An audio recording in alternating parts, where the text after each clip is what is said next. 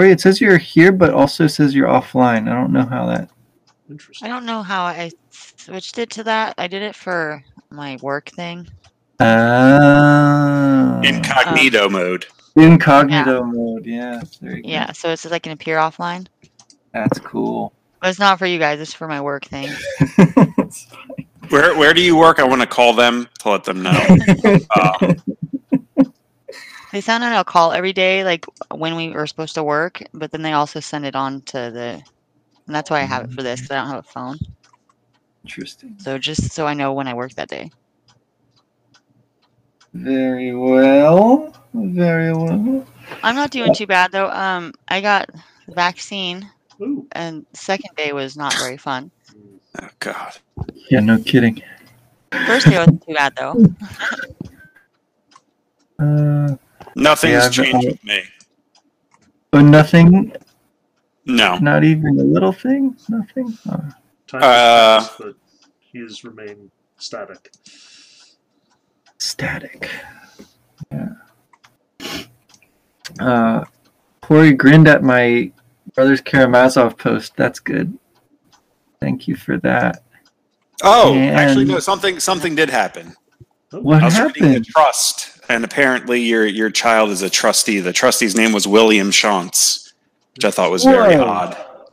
Um, but he was a second, so I it was like William B. Shantz the second, which is much cooler than Junior, by the way. That's Yeah, the second. But I also despise people who name their children. Uh, I feel like it's worth it once you get to the third or fourth generation. yeah, that's Like, the thing. Well, once you're, you know, so and so the third or so and so the fourth, then it, it sounds like it's okay. But yeah, admittedly, if you were the second, it, it's not nearly as cool. So my dad was William the Third. There you go. Was he a king of England? No, I think it's an English last name though, but no, Huh. no king. There are But a lot of um, Stanley Kozlowski's in my family, but I, I, I missed that one. I was not in the direct line of succession. Uh, Stanley. I would have been the fourth if I was a boy. Yeah. Yeah, it was like the firstborn of the firstborn. Yeah, the William skipped a generation. Yeah, there you go. Yeah. Billy. But as far as I know, he's not the the uh, trustee of anyone else. His middle name doesn't start with the B. Well, I forget. I can double check that. I can log back in to see to see the trust document. But yeah. Cool. That is a super weird coincidence. um, well, Ben hasn't played any more NieR yet. I don't know if you want to discuss that or do some other sort of thing tonight. I'm up. I'm up into your all's suggestions. We, of course, played all the way past the past the Leviathan Okay. by a little bit, at least.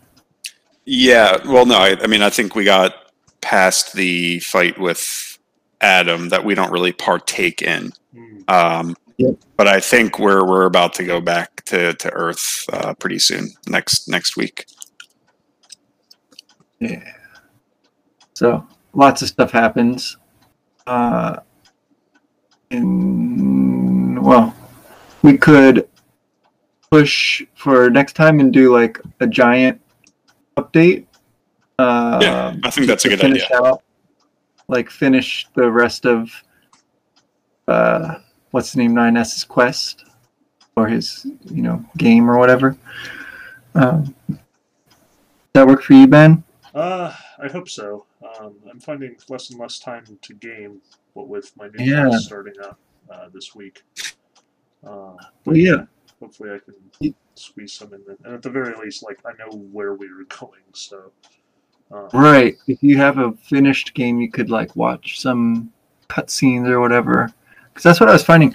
You can you can rewatch some of these little weird scenes at some point, right? Like they're in your menu.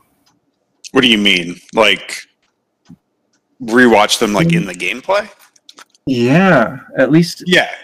You can. Uh, you can go back in any like story or like a, there's like a lot of items that you pick up, and yeah, you there's like a log that you can go um, and watch all the the videos again, or like you know find all the descriptions for the items. Yeah. It's the Intel tab, right? Yeah, yeah, yeah, I yeah. remember that. Yeah. Oh, and uh, Steve went and found that head that rolls around uh, with the, with the special shop. Yep. Emil. That was awesome. I'm never gonna remember the name. I'm horrible with names. Thank you, though. which- Well, what is Emil? That was my pleasure. I completely missed him on my first playthrough of the game. Like I, I, I beat the game without actually running into him, which I find very surprising. Yeah, he's. I don't know how that happened. Yeah, he makes a lot of noise. Like he's hard to miss. Yeah, that- when you're passing through the desert. Through- Uh, yeah, no, that's why it was so odd in my second playthrough. I'm like, wait, who the hell is this guy? And uh, I, you know, I shoot him down, and I'm like, oh, he's a he's a traveling shop, and depending on where you shoot him down, like he offers you different items. Very bizarre. I like the music with it. Yeah, he's like a ice cream truck kind of. Yeah. I don't know if you guys have those where you live at this point. They're already coming around here though. Uh, the uh, neighbor across the street ran out and got some ice cream, and Stephanie was really jealous, but she hasn't done it yet. She hasn't broken down. Um, but yeah, but then so so what should we talk about for this week? What's on people's minds? And I, I still want to talk about how how um excuse me how the the the thing the king thinks he's gonna grow up or how they're gonna grow up the king. Oh my gosh. Yeah. Yeah. They So that. do all of these little do all these little cutout scenes refer to the same person? Are they all about the um like this this king prince type figure? Uh, what, what do you mean? Like all of them? Like like the kind of like puppet show kind of theater Yeah. thing with like um I don't think so. I, I don't think that's all related to the king. Um, I don't. I'm not sure if we ever like really learn what it is. Um, aside from you know, kind of just a spoken history of robots and how they came to be. Um, you know, they're kind of like their origin story. Um, right. but I, I yeah, I'm not sure uh, if they ever explain why it's 9s's voice who's doing all those things. Um, I th- think they're his memories. I, I'm a little fuzzy on the details, but um, yeah, I'm not. You know, obviously, aside from fleshing out this story, I'm not sure what the in-game explanation is for how those came to be and what you know specifically they're referring to. Well, Like I don't know when they're saying that the king emerged or whatever from a volcano or whatever. I don't know if it was a king, but yeah, there's one where it's like you know it came from a volcano, and I I don't know who that was referring to. Some I think- translation maybe. Well, I think that it might be like, well, because it's called picture books, I'm noticing. My theory right now is that these are for the education of the young prince. Um, and I know that might not totally make sense within the frame of the story, but I like, you know, I spend a lot of my time now reading picture books to William, and so I feel like this is this is the best theory I have for what these things are. These are the way that robots are, yeah, teaching their young, whatever that means, right? their their own story of who they are. And so yeah, so it starts from the the god in the volcano, and then you get the uh, the shapes, right? When you go to the amusement park, you see the shapes, and the heart is pretty prominent there. And then you have a couple that seem more closely related to the Forest King, possibly, because there's one about killing the mom and the dad, and then there's one about the basically the people like living together forever and ever or something to that uh, effect. And and then it goes out to the deep sea uh, and the the child in the depth of the ocean calling out to its mother over and over which is pretty sad. And um, again i don't know how the robots would have already gotten around to writing. Oh wait, they would have written that story. Yeah, because that was like an ancient robot. Yeah, no, that that still works. My theory still works. I think. Um, so that's my answer, Corey. I think they're they're gonna read the child picture books and tell it about who it is, and that's how it will grow up. But So this one won't be just imitating what it's seen before. It'd be like imitating imitations. As its own Exactly. Yes, yes, because that's what Adam and maybe- Eve were talking about at their table. Because we see them at their table a couple times, and one, one they're eating apples, and one time they're talking about books, and it's like, why don't we just, you know, transfer the data? Well, Adam answers, you know, we have to. It has to go to your heart and not just your head. So yeah, they So it'd be like first generation then. they Well, will I be. see why it's a king now. That makes sense. I think they'll be more, yeah, um, educated in that way. I don't know. What, what were you gonna say, Steve? Sorry. Maybe maybe the player is the prince. Ever think of that? I mean, you were struggling with some captchas the other day. Maybe you're a robot.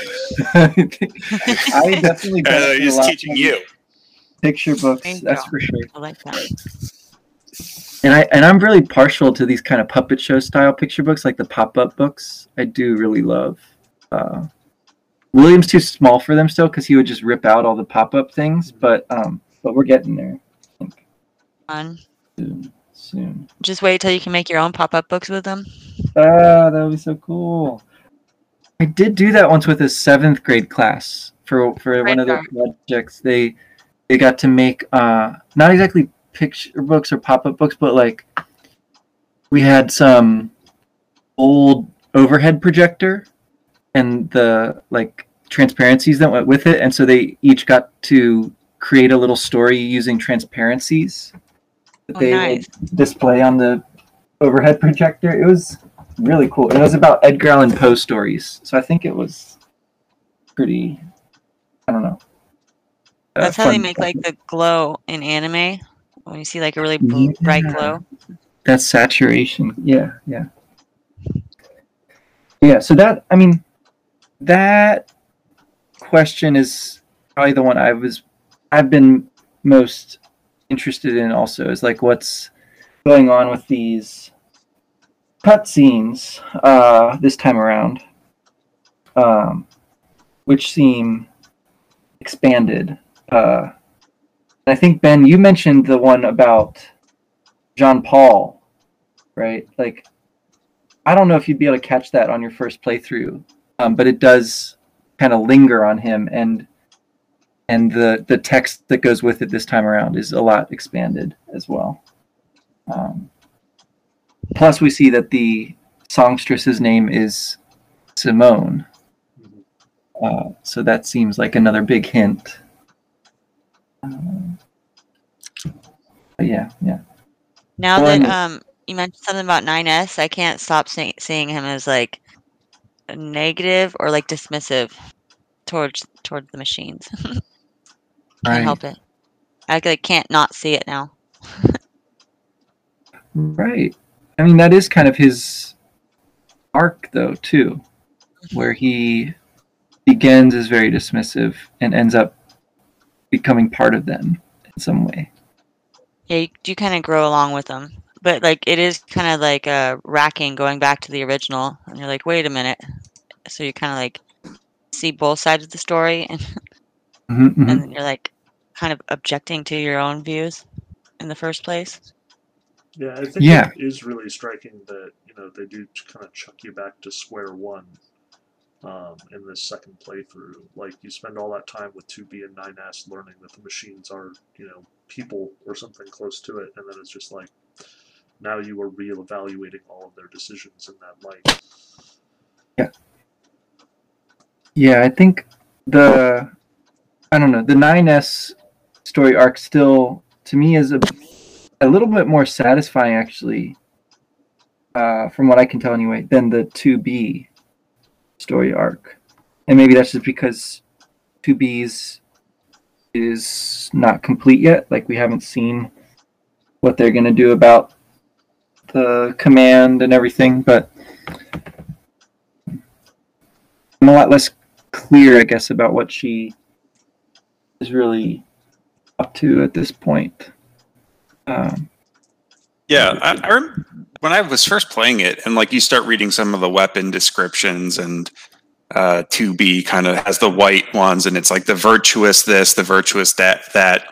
Um, and then you know you start playing as 9S, and he has I forget what they call them, but you know they're they're darker connotations. They're kind of like the evil versions, and I know like duality is a huge, um, you know, uh, motif of the book. I can't think of the proper word, but you know when you when I first played through, I'm like, wait, 2B is the the pure one, and 9S is like the corrupted. uh, You know, I say corrupted, but like the corrupted one. But that I mean, I guess that is kind of their story arcs, um, getting up up to this point, which is again interesting that the robot who is designed to go and kill, or the android, sorry, um, is the is the pure one um, the less corrupted one, and, and the one who's just the scanner who doesn't do anything except for gather information is the one who has the kind of darker character arc.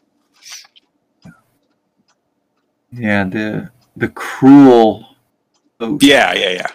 The so the cruel weapons. Yeah. It's like the grass is always greener on the other side type thing.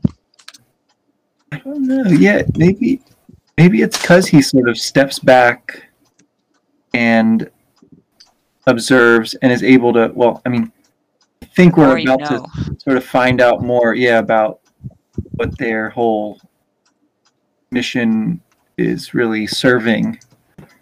But um, but 2B doesn't really have any of that kind of. Uh, I don't know, like issue Discrimination. Yeah. she's- she's, Not very she is discriminatory. very and she is like yeah super loyal to him in particular um, but i don't know don't have a lot of sense of her kind of interior take on things um, well anyway so for that reason i was i was kind of thinking that a2 would be the third game you have told me that we don't play as A2. So now I don't know what the third game is going to be. I do want to know A2's story. I know. Uh, Well, you know, I think since since we're going to be probably finishing the uh, 9S's story next week, we might get to see who the third character is. I forget exactly the series of events after we get the B ending. Um, um, but I, you know, I don't want to spoil too much for you guys.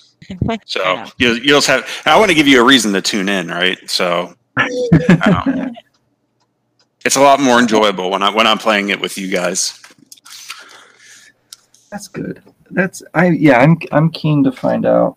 Uh, but also what else is new besides besides the world of NieR Automata um sounds like not much is new with Steve, but he's just downplaying things, I'm sure. Uh, Ah. you're not you're not super busy with work or anything like that. Uh, right now, um, no, not not particular. I mean, we have a ton of work, but it's not unusually busy. Um, Okay. And there's nothing like super pressing right now, which is kind of nice. Um, Dude, so yeah, so it's it's normal work days. Uh, yes. So uh, around here, oh, I guess like I also have not been able to get the vaccine since you guys keep on flaunting the fact uh, that you know you all have had it, and everyone in my life, everyone who's gotten a vaccine has has felt compelled to tell me as soon as they got it. it's like Even when I don't most ask. Exciting thing that's happened in a year. I mean, come on. Uh, but yeah, but around here, I think that they were, it's break. So so when I got mine, you know, I had a few days off, so I didn't have to like go to work or anything. So you might want to consider just uh, taking a day or two off around the time you do get get it finally. uh, yeah, my one my one colleague, um, she got it two days ago. She got the her second dose two days ago, and she didn't come into work yesterday because she wasn't feeling well. Yeah, yeah, kind of. Now, also, like apparently, it's like super efficient. I drove by the uh, PA Convention Center on Saturday, and the line for people getting the vaccination was like blocks long. It was pretty crazy. Yeah. Well, I mean, your your time will come. Should be very Yeah. soon. I hope. Yeah. Um, Hope so. I don't know. I get I get these notifications, and it's like the supply of vaccines being given to like Philadelphia is low, and I I find that hard to believe, considering how everyone else in my life has been able to get one. Uh, yeah. and and again, they had the convention center, and there were like throngs of people there. It's like I yeah, I don't know why, but I'm I'm supposed to be waiting for an email from the PA or Philadelphia Department of Health, um, but I might just have to take it upon myself and just go get some kind of black market vaccine. yeah. Yeah. Just go. So just find a line and wait in it until you're at the front, and then say, you know, I forgot why I got in line in the first place, but here I am. Yeah, Maybe- right. So why are these people around you Ready. qualifying, but you're not? I don't know. you know. not qualifying or just waiting?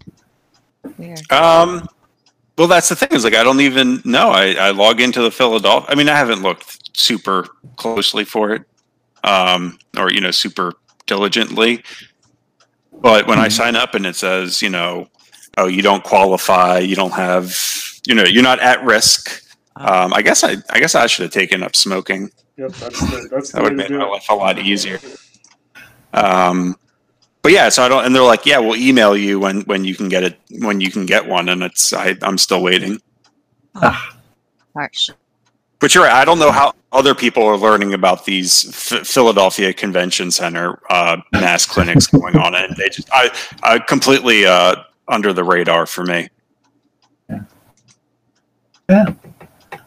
Uh, well, I don't know. Yeah, here it seems like you can find ways to qualify.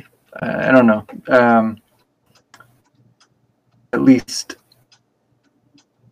So Corey said, you know, her sister managed to get one, kind of going outside of town, uh, going somewhere else.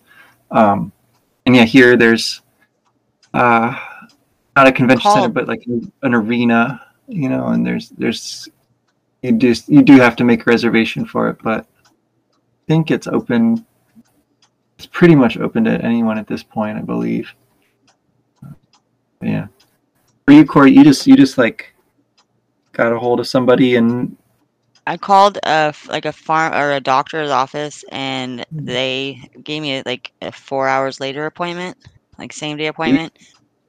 Yeah. And then um, I asked them if I could, which shot I could do, and they said, "Well, whatever shot we have." And then I and then they told me they had the one I wanted at the end of the setup of the appointment. Um, Yeah. And then like I went in there, and it was just like a five minute wait, and then I had to wait 15 minutes before I could leave. But it was really like I was in and out in a half hour. But I was there early. But it was weird. It was pretty efficient. But they didn't ask me. They're like, well, if you qualify, and then they just asked me my date of birth. And that was pretty much it. How yeah, rude! you just got to come out here. You're never supposed to ask a woman her age.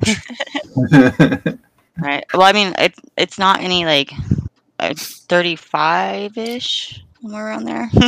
somewhere around there. So, I mean, I'm not in any like weird category. I just don't imagine.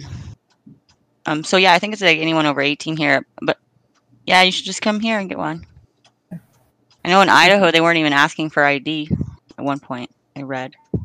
Lawless land over in Idaho. I think it's also a lot of the supply and demand issue in Idaho. Um, you know, they've got their state's worth of vaccine, and a lot of people who don't don't- want to get it. Yeah. And they don't want it to go to waste after they open it. They got to use it. Yeah, man.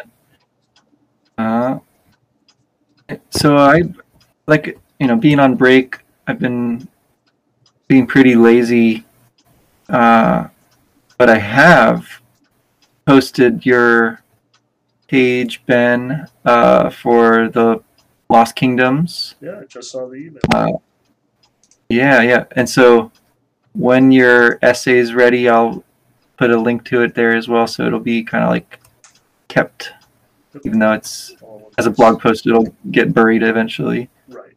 Um, and posted all the programming links and things that we had come up with so far as well. Um, and I've Oh, been posting. What's that? well, that was in video game related news. Uh, the Okay. world record for Super Mario Brothers was just beaten uh, today. Oh wow. Oh my yesterday maybe. Anyway, it's like the first time it's been beaten in under four minutes and 55 seconds. It's like four minutes, 54 seconds 54.97 seconds, but it's, uh, it's, it's a pretty big deal. I mean, that's like one of the kind of like the top tier, like world records to get. I mean, it's so optimized Right, at this yeah. point. Um, and then also there was the one copy of Super Mario Brothers that just sold for $600,000, which I thought was kind of bizarre. What? Yeah, someone What found about it? Apparently it was like a limited run um, edition. It was uh, it was a cartridge that only had Super Mario Brothers on it. So most of them had like Super Mario Brothers and Duck Hunt, and I think it was maybe even like a limited run of of the the uh, standalone Super Mario Brothers. And someone found it in their desk drawer, and it was still sealed. It still had its plastic tab on it that they used to hang on you know the display cases and yeah they got it graded and it sold for $660000 Oh my gosh. Uh, Crazy. who But bought yeah, it? that's a good Is question. like I don't know. I want it to be a museum of some somewhere. Heritage auctions. I think I am reading. I'm not sure. Could be. Yeah, I, I have no idea who bought it. I don't know why anyone would spend that kind of money on a video game like that. But you know, to each their own. I think I saw a news article recently too that they recently uh, had a new record on a comic book purchase. Like somebody found another copy of, of Action Comics number one, which is you know the famous first introduction of Superman. And it sold Yeah. for some ungodly amount of money. Yeah, that's another one of those holy grail type things. Uh, like you know, in the collectors. I think every collection kind of has those. I feel like there's a lot of kind of collector type news out there these days. Also, yeah, just Uh, like yeah, I think people, uh, or I don't know, I, I don't want to say that they're like losing faith in the dollar, but you know that they're investing in tangible assets for whatever reason. right, um, right. Dude, I yeah. forget. Uh, I, I watched I watched a video recently about like cards and card collecting and what caused it to kind of I think it was like in the 1980s when the stock there's something with the stock market so people started buying and like trading cards because people who were interested were old enough and had money and that kind of started this whole market for um, these this tangible piece of tangible pieces of property that's like meaningless to you know 99.999 percent of the population Yeah, um, yeah. Yeah, exactly. The I think it is a kind of I think that's part of it, like an economic thing. But I wonder also about like the cultural side of it. You know, like the the kinds of things that people consider worth spending this much money on. Um, oh yeah, it's a lot of, well collectibles.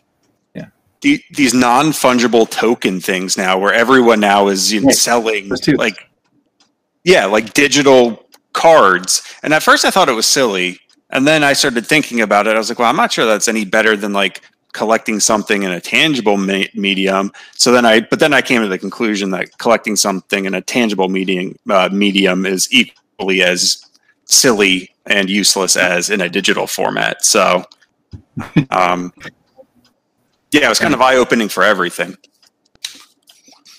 Right. Yeah, I think once you once you stop and think about it. Oh yeah, there you go. The speedrunner breaks I 4.54 speed barrier. Seemingly perfect rec.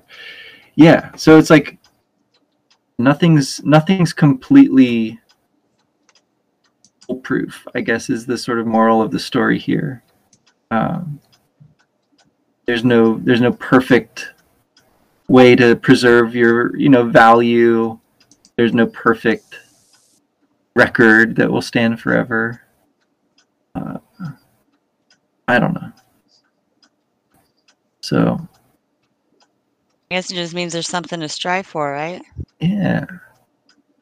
Well, and I just, I mean, I think that there's also something to be said for like, you know, having having certain kinds of experiences or something like that, right? Like the way that um, you choose to spend your time, say, versus making a lot of money and investing it and all, all this and that, right? Like, there's something to be said for that as well.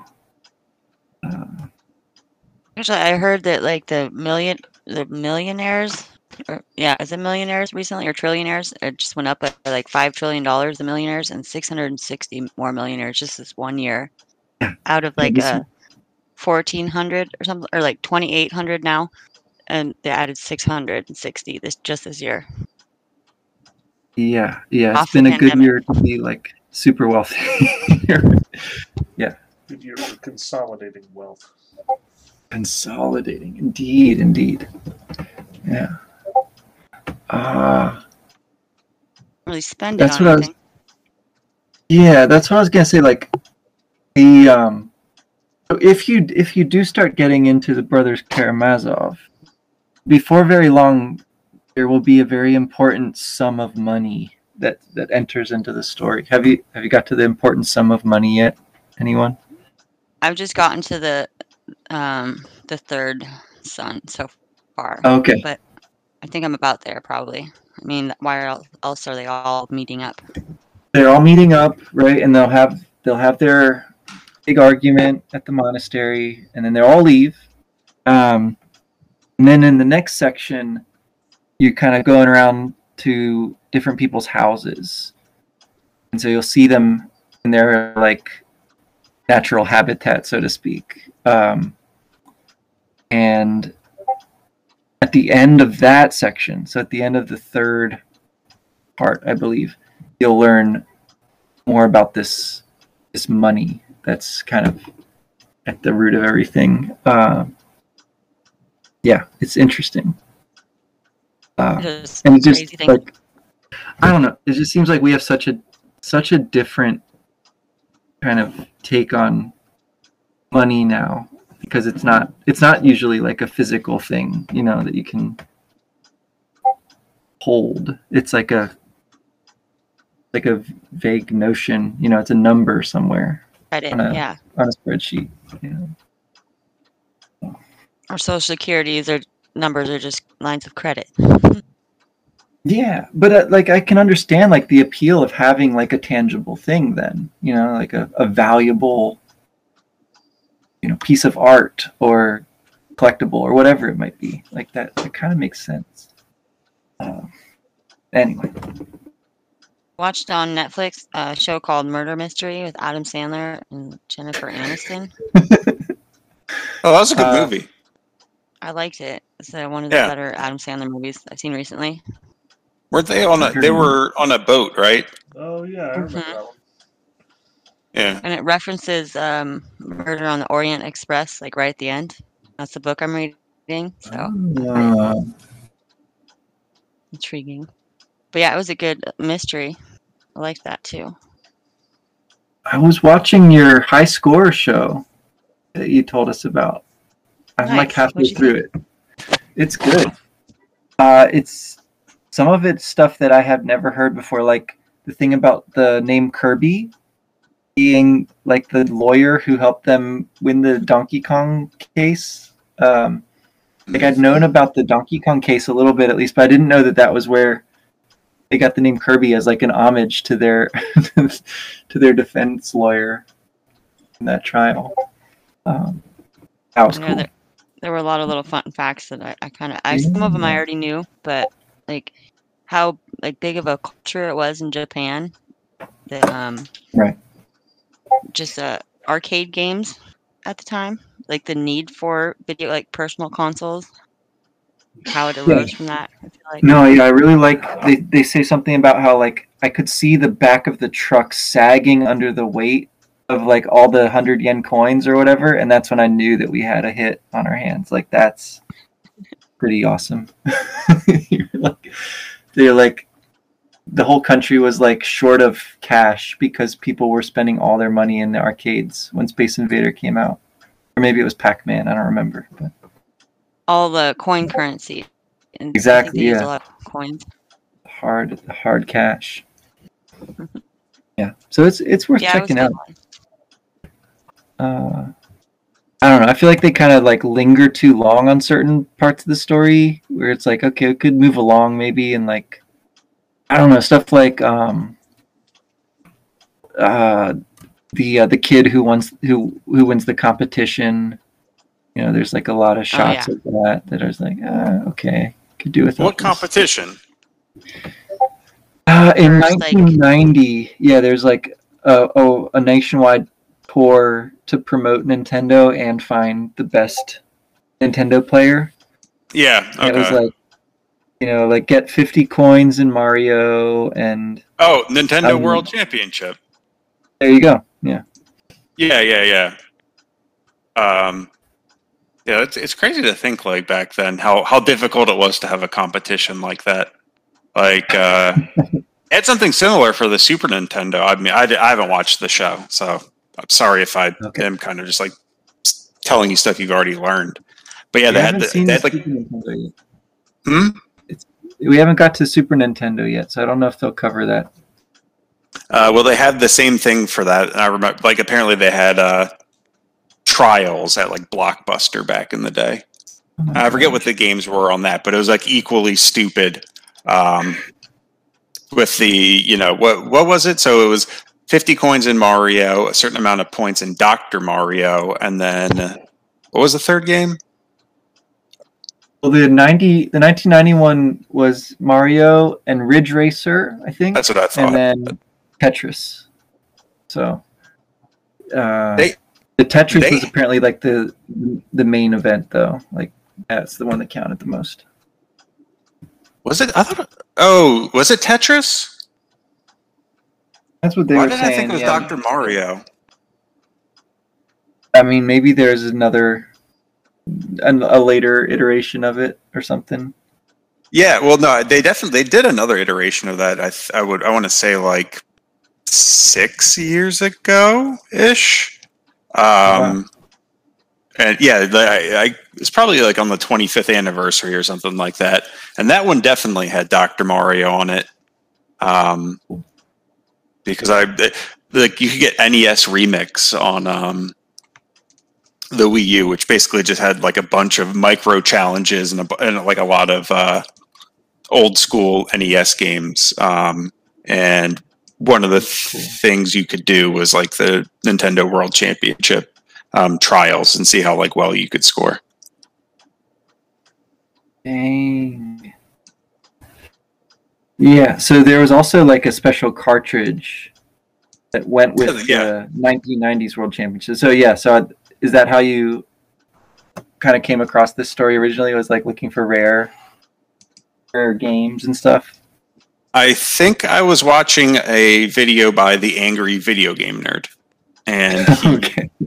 and in one of the episodes, there's another uh, YouTube personality named Pat the NES Punk, and so they did like a collaboration uh, where one of them, oh, I guess Pat owned one of the Nintendo World Championships, one of the gray competition carts, and so you know AVGN invites him over, and they're trying to like barter some kind of trade, and uh, he's going to give a box of of just old games. Uh, the, the nerd is to to Pat the NES Punk, and while Pat's going through it, he finds the gold cartridge from the Nintendo World Ooh. Championships, which is even rarer, and only ten of those were I think ever made, and they all went to like cont- not like I, I think it was like Nintendo Power you had to write in or something to enter to get one of them. It wasn't like competition related.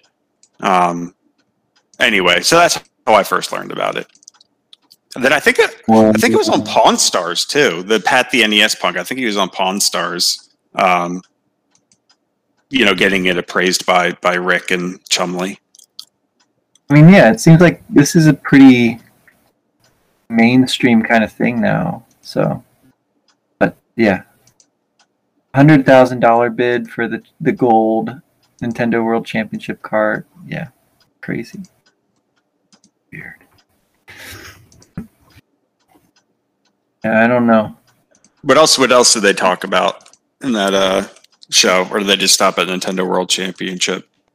I I noticed that they they go they go out of their way to kind of tell a more diverse version of the story than you might expect. Uh, so they include um, a gamer and developer, uh, Becky Heineman, uh, who was like male at the time but is now female. Um, they include people who uh, developed like the first interchangeable cartridges for some system. I don't know what it was called, but uh, was developed by a black guy, uh, like a black engineer in Silicon Valley back in the day. Um, and his story has been kind of like erased apparently. Um, Wow. So they like Interesting. they they go yeah they go down some interesting avenues and the, and yeah one of the like RPGs that they focus on like the whole third episode is devoted to RPGs and they talk a lot about one that was uh, made by a who wanted to like make fun of people who were homophobic basically. So like all the enemies in the game are like um, corrupt politicians and preachers and you like fight against them and you know save the day or whatever. So uh so that's kind of kind of interesting i think. Um getting at sort of that that side of the audience. Um Wait, I'm sorry. I, I need to follow up with this RPG.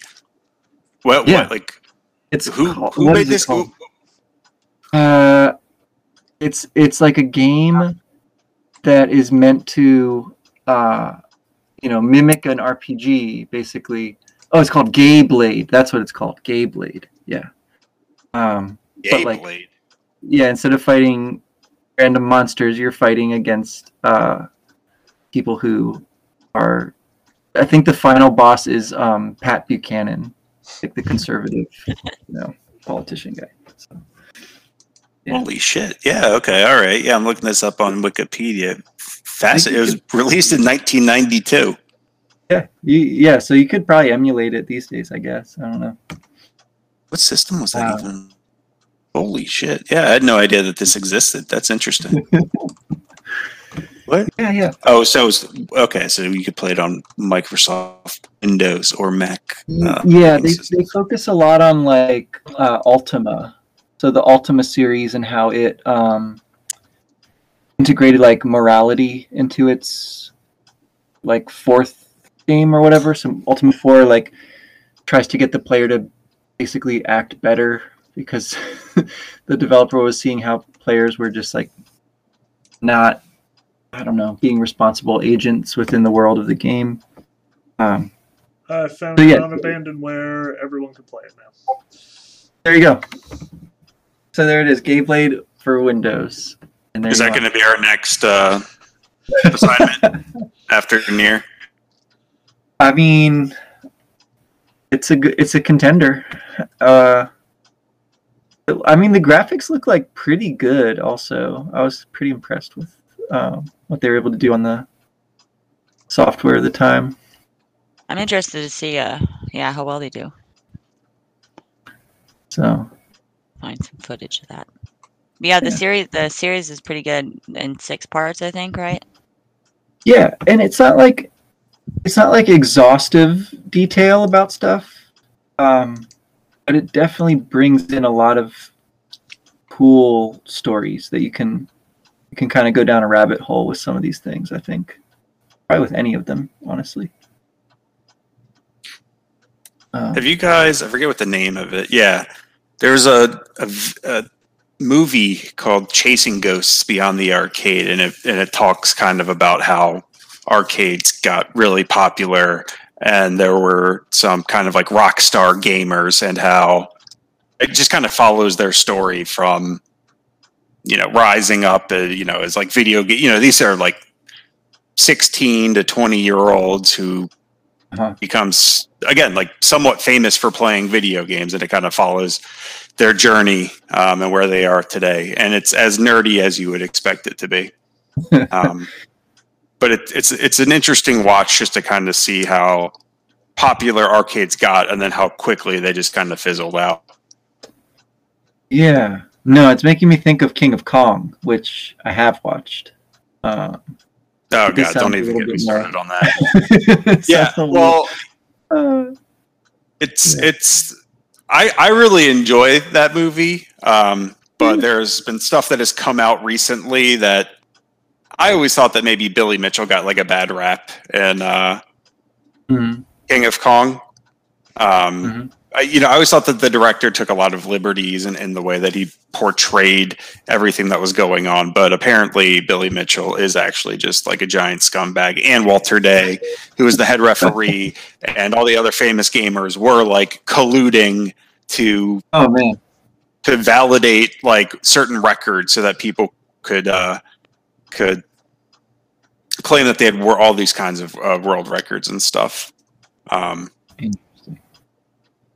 Yeah, there's just yeah, it's too much money involved for there not to be corruption. I feel like. So.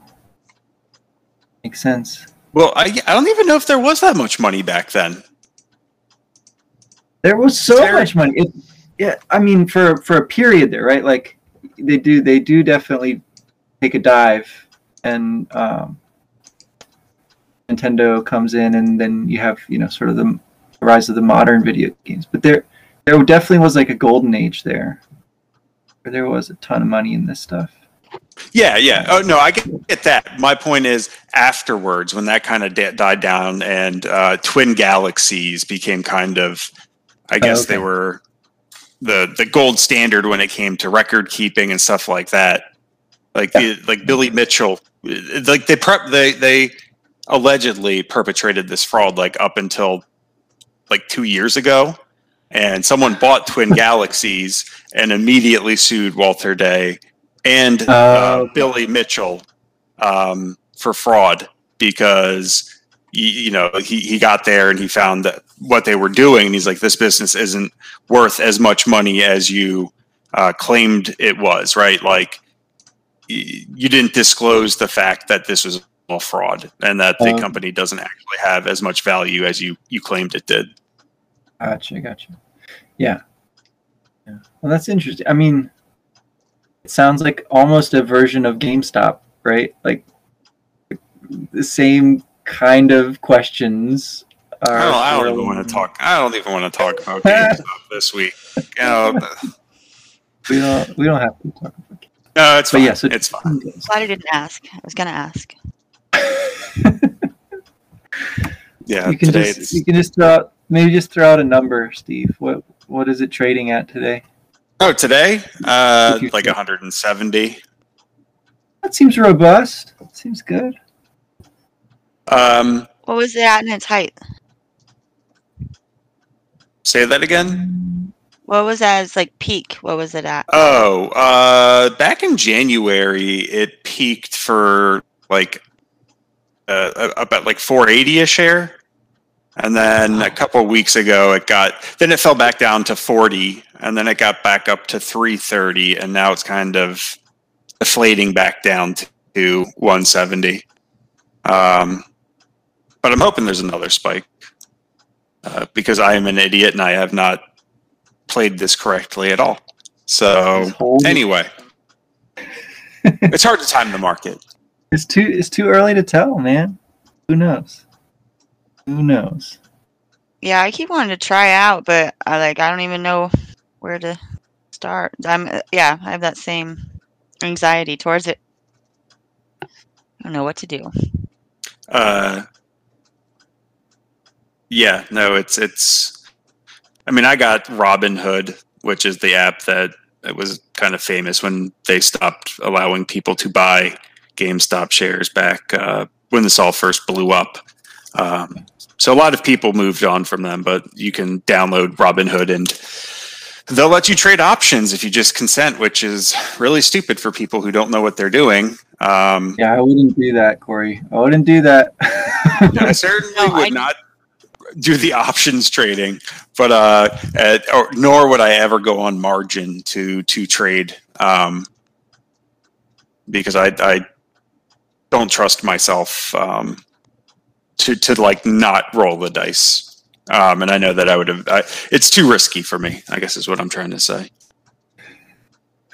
Yeah, there's a bunch of stuff out there now recently um, that makes it easy for you to invest. I've Yeah. noticed. There's even stuff for kids to invest with their parents' permission. They can invest their allowance. oh my god! Start them really young. that's nuts. I don't know how I feel about that. Uh, I am just looking at all these. You know, Google has thrown up all these like video game movies now because I searched for that. Um, what's it called? The Chasing Ghosts. So Ch- Chasing Ghosts is is a more I think like accurate portrayal than it's it's less sensationalized uh, than King of Kong was. Right, there was no kind of goal. You know, you had the the, the underdog of Steve Wiebe um, who got fired. such a lovable character. Yeah, yeah, um, yeah. Like the downtrodden, like teacher who got fired and is trying to break into this, and the establishment is trying to keep him out. And then, uh, and then there's so anyway. So that kind of had like that that story. Um, the the movie basically just followed that story, but again, but chasing ghosts, it's more again just kind of informational. Yeah. I don't know. Like, Speaking of, sorry, speaking of video game movies, um, we'll have to discuss Mortal Kombat if anybody's seen advertisement for that new one. Oh, it looks amazing! I'm so excited to go see that. uh, Very excited. Anyway, sorry I interrupted. No, No, no, it's- that's fine. I was just about to ask, what's everyone's favorite video game movie? You know, or you know, I, So many I of them out there. there is a there's a movie called Surf Ninjas Uh, that deals with a magical uh, Game Gear game. I think, or maybe it's the the hardware. I forget now. Um, but that's that's definitely a contender in my book. Uh, it's a good one. I feel Uh, like if I say Scott Pilgrim versus the World, I'm cheating. ooh, nice. Yeah, that's a good one. I like it. I like it. yeah, no, that is a really good. That's that's a really good answer. Good answer. Good answer. well, thank you. Yeah, well, the survey says number one answer. Um, no, I think you're right. Now that you mentioned that, I yeah, definitely. Um, well, Um, well, if you're gonna go that way, I like Ender's Game. Mm. Yeah, that's an interesting choice. That's a good one. I don't know if any, any of you read Ender's Game, but Yeah, that's an interesting theory on war- warfare. I, I, I know the book. I've never seen the movie um, since it came out, but uh, a friend of mine It's was not worth really it. deep into the Orson Scott Card like world. Um, Well, that's the rub, isn't it? I mean, he's like a terrible person, is is what I've heard. yeah, So he, he's pretty despite having- homophobic. yeah, like he, Oh. he belongs in Gay Blade as a as a mini boss at least. Yeah. Um. So yeah, that's I the never heard that. Yeah, yeah. I just like the theory on the whole like the the just the story itself. I don't think it like goes past the second book very well, but the first like the idea behind it, I really like. Yeah, I, I think you know, I, I think this is one of those cases where while like Card is obviously a, a divisive figure in his own right, um, you can in fact appreciate the story as he's telling it without getting into his politics. You know, it, it's a little messier with something like Harry Potter, you know, because all of that money ends up back in J.K. Rowling's pocket, where she can use it to do whatever she wants with it. Um, but, but card I think is, is removed enough from the property and it's old enough that you know it, it has a certain life of its own at this point. Uh, but maybe that's just me not appreciating the situation as deeply as it ought to be. That seems fair. Or- I don't know. I, I still won't like go watch the movie. Probably. I know. I didn't love the book. I, I do find it interesting though. It it definitely raises some interesting questions. Um, yeah, about these like child soldiers who, well, they think they're playing a video game. Uh, but anyway, Plus, you get into that whole like genetic manipulation thing with you know the, the sort of strongly implied backstory for you know Ender and his family all being like these super children. Just super genius. yeah, Yeah. I guess that kind of explains his older brother.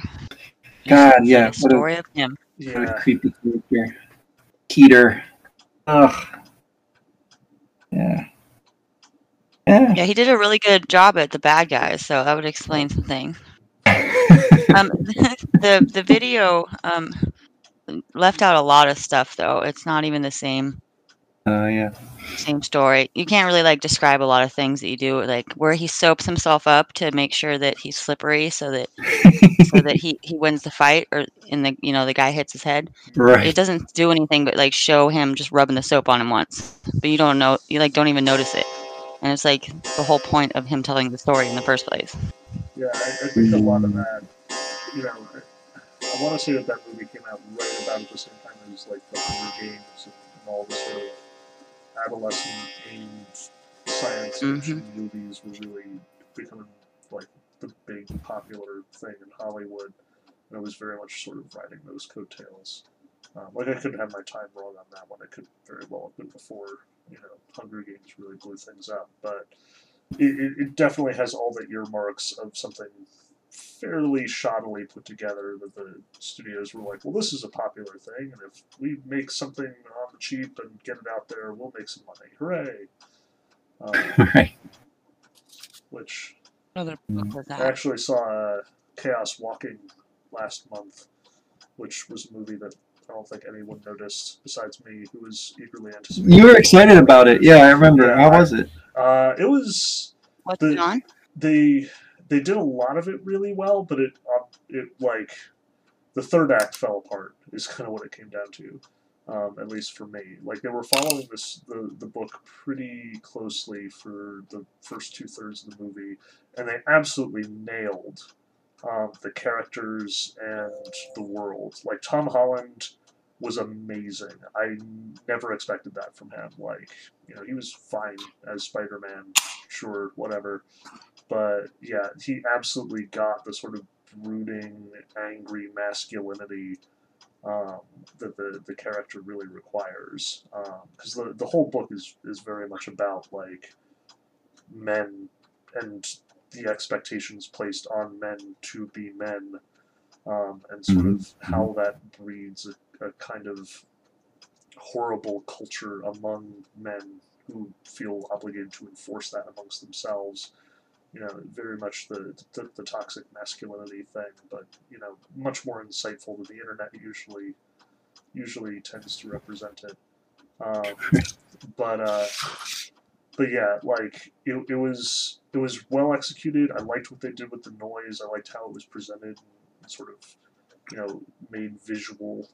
Um, they, they did a couple of gimmicky things with it, but nothing that I can't forgive. But then at the in the third act, it was it was very obvious that once upon a time this was going to be a three movie series, and somebody at the Um. studio was like, "Man, now it's just one, so figure it out." And it's like, Oh no. guess we got to wrap up all these plot threads real fast, and it, it kind of it kind of showed. Like it wasn't bad by any extent of the imagination. I, I've I've seen worse adaptations, um, and this was strong source material to begin with. But but yeah, I was a little disappointed. Bummer.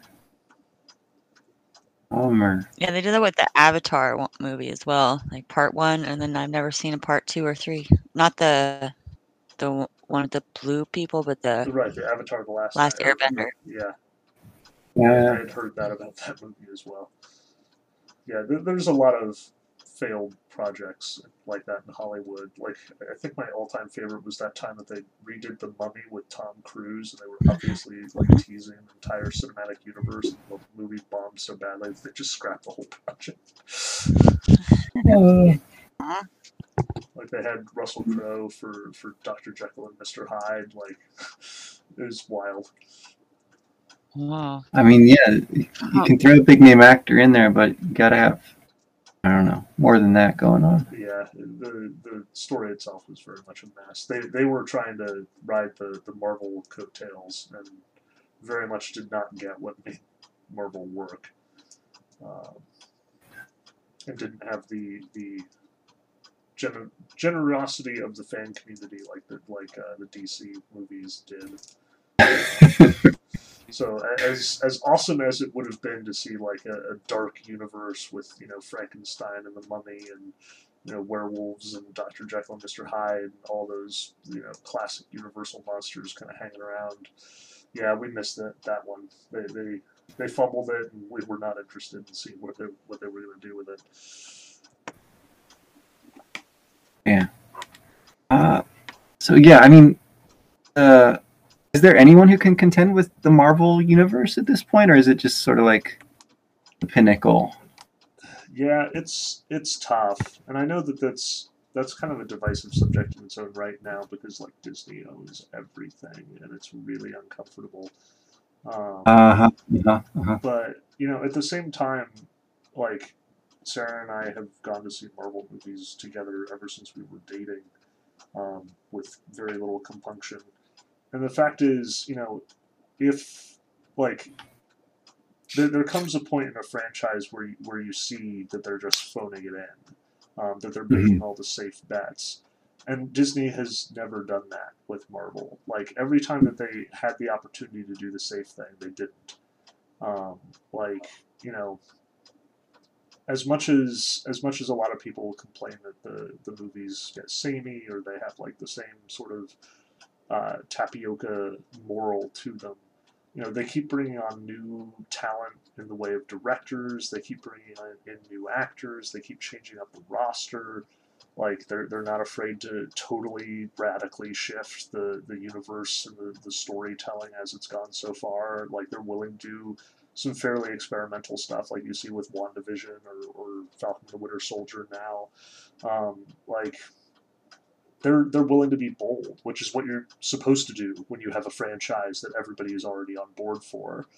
Um, Like it, it's kind of like you know when when Star Wars: The Last Jedi came out, they had Rian Johnson direct it, and like he did some really crazy stuff, and everybody like went nuts, and the whole community tore itself apart.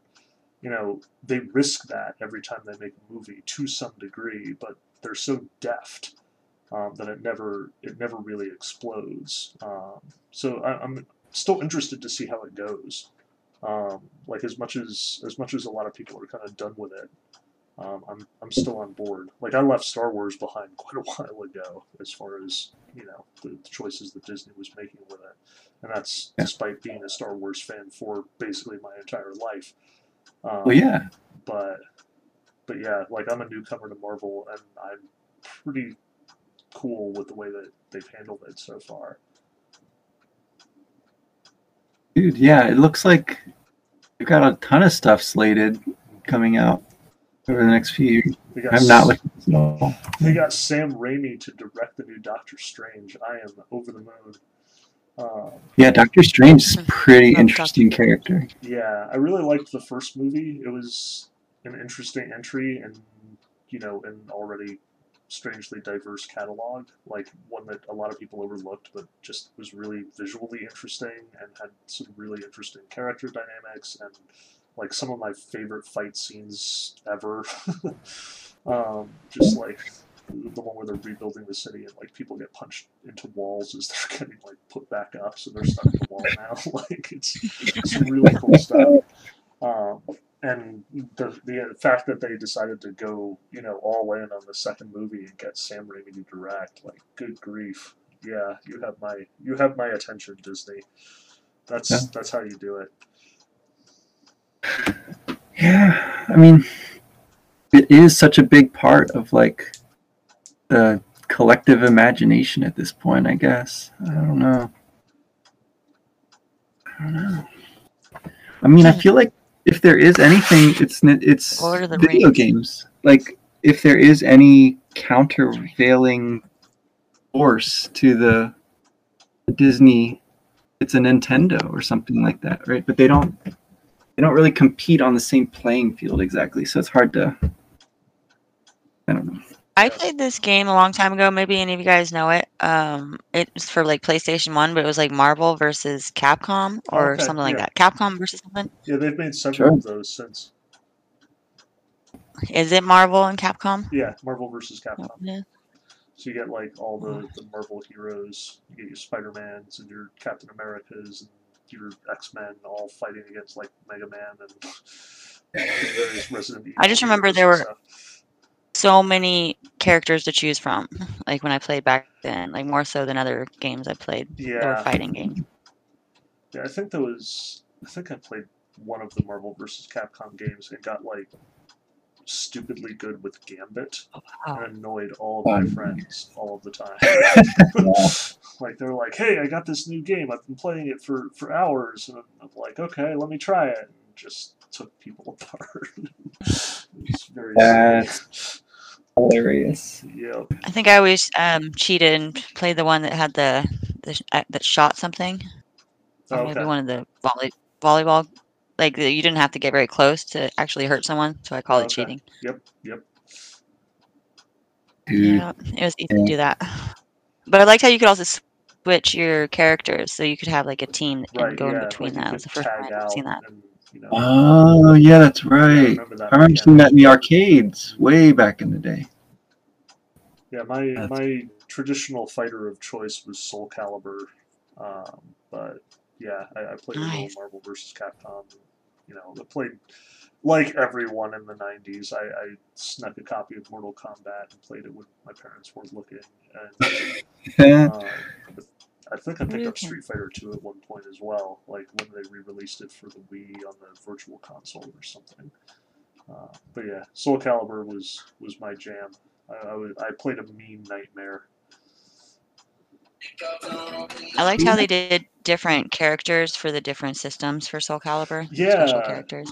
In Soul Calibur 2, they had Link for the GameCube Oh, release. They yeah. had uh, what was it, Kratos? The guy with the rings. Uh, yeah, I don't remember who it was for Xbox. I think I don't think anyone. It's that guy with the rings, Was it? or Spawn, or Spawn. Oh, I can't remember yeah, it now. Spawn. Spawn for Xbox. Somebody else for PS2. Now we probably should look it up. But yeah, I, I remember getting really good with Link on, on the GameCube version. It's the only it's the only Soul Calibur game I still own. But that franchise also got kind of silly, as I recall. Like, what was it in Soul Calibur 4? They had like Darth Vader as a playable character if you bought it for Uh, Xbox One. Bruce then Lee Yoda well. was uh, the PlayStation. Yeah. And that's so that game Bruce has Lee's such like ridiculous lore. Like Yeah. it is so deep. Um, there was this great Super Bunny Hop video where he actually looked at all the Soul Calibur characters and like actually fixed them historically. Like said, would Cervantes actually have been a Spanish pirate in you know the 15th century?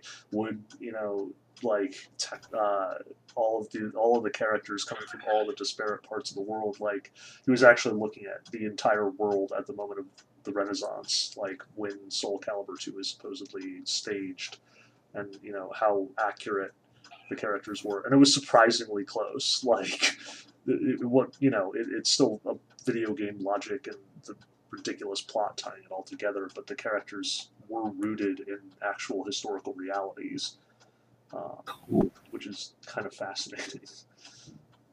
Sounds like one you might need to at least reference when you do go through all your Assassin's Creed and Ugh. whatnot. Yeah.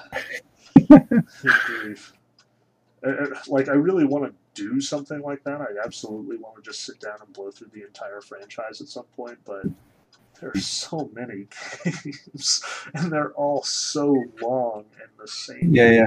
play over and over. Um, yeah, I have no idea how I would actually approach such a such an undertaking. Just Well, you should assign, you know, assign it to your students, like one game for each kid, and There you they go. Then you just compile their projects together into a beautiful uh, show or book or something. You know, But a lot of it too is just like the comparison from game to game. Like Mhm. for for all of you know the the sameness that that franchise has come to represent, like there's some dramatic shifts in how that game was presented, how that story was told over the course of its lifespan. Like I've been gradually working my way through the first game, which is sort of famously loathed for having repetitive missions and, and kind of uh, dull uh, gameplay. And you know, it, when you when you actually like look at what it's doing, it it's going for a kind of stealth gameplay that really hadn't been done at that point um, where you know they, they gave you all the materials to track down where was your assassination going to take place. Like here is the location. Here is where the guards are going to be set up. Here is where the you know your target is going to show up. Here are his escape routes. Like can you plan for every eventuality? And then like nobody cared. Like nobody played it that way. They just you know killed the Right. guy and, and ran away and and that was the fun part. So they're like all right fine. Never mind. We're never going to do any of that again from now on for all Assassin's Creed games, it's going to be like go to place, do thing, move on to next place. Like, just it's it's so weird to me because you know it, it's one of those things where they, they had such such an interesting idea and such potential, and then like just abandoned it. Never just never saw it.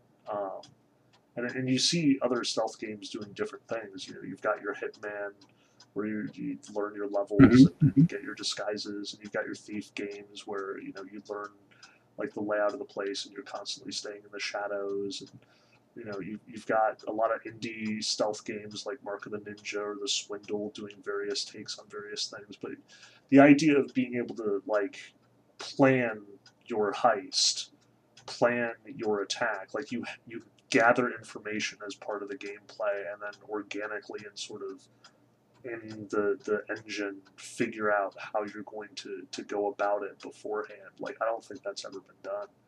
Um, Mhm. which is a shame. like another one of those, you know, I just want to like point all the game developers at it and be like, guys, this, this, can we do this? Like, yes, it was, it didn't work here. Can can we make it work? what Right. else do we need?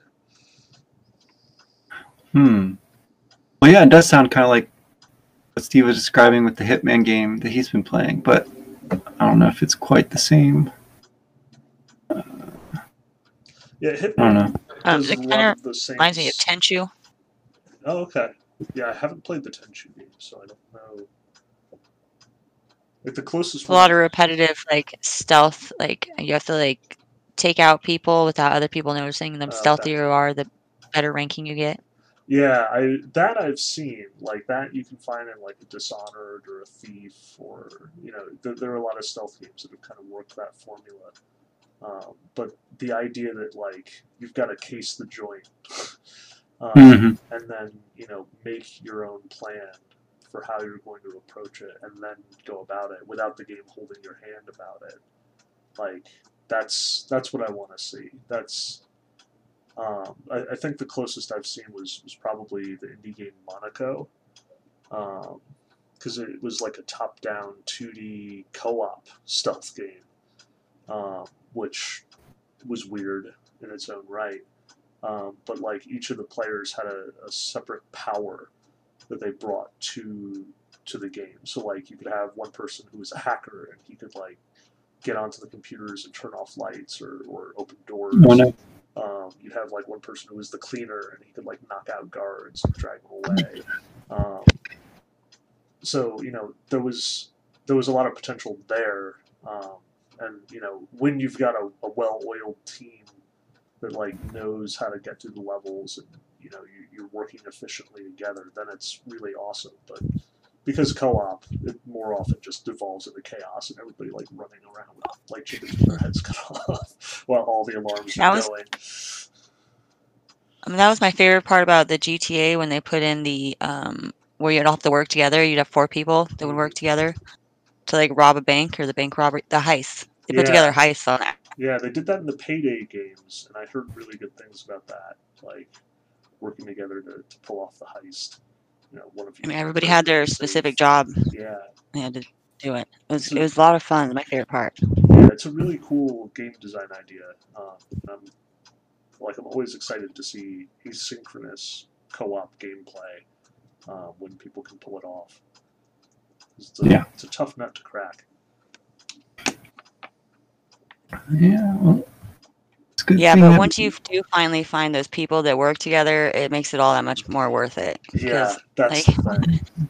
Yeah, when, when you when you as a team are like really clicking, um, and like uh, you're anticipating each other's moves, and you've got you know a routine, you know that's that's when it's truly gorgeous. Like I've had that a couple of times, not often, but like Ryan and I, uh, we played Overwatch for a while together, um, and I was for a while I was playing uh, Angel the the healer, and then I would like switch to the, the one guy with the big shield. I forget his name, um, but we had a rhythm. Like I, I would protect, and he would run forward and like kill people. And yeah, it was a it was a great feeling. Like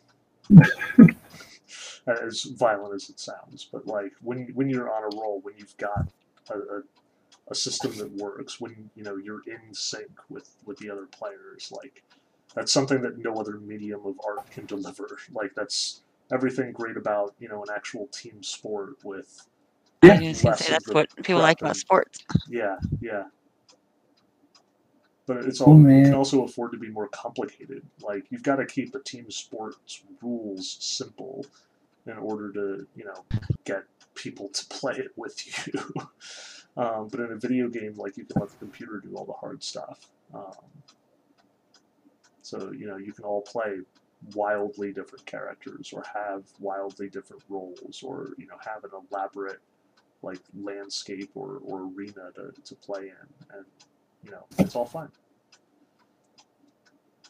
Right. Yeah, there's no uh, PTSD involved. yeah also yeah like shooting people in a game is way less scary and bad than shooting people in real life I mean, that is another aspect of the, I don't know, the game medium that I think hasn't been fully figured out. Right? Is like the, the tendency for most games to go to veer towards violence, yeah pretty in a pretty big way, right? Like, I don't know.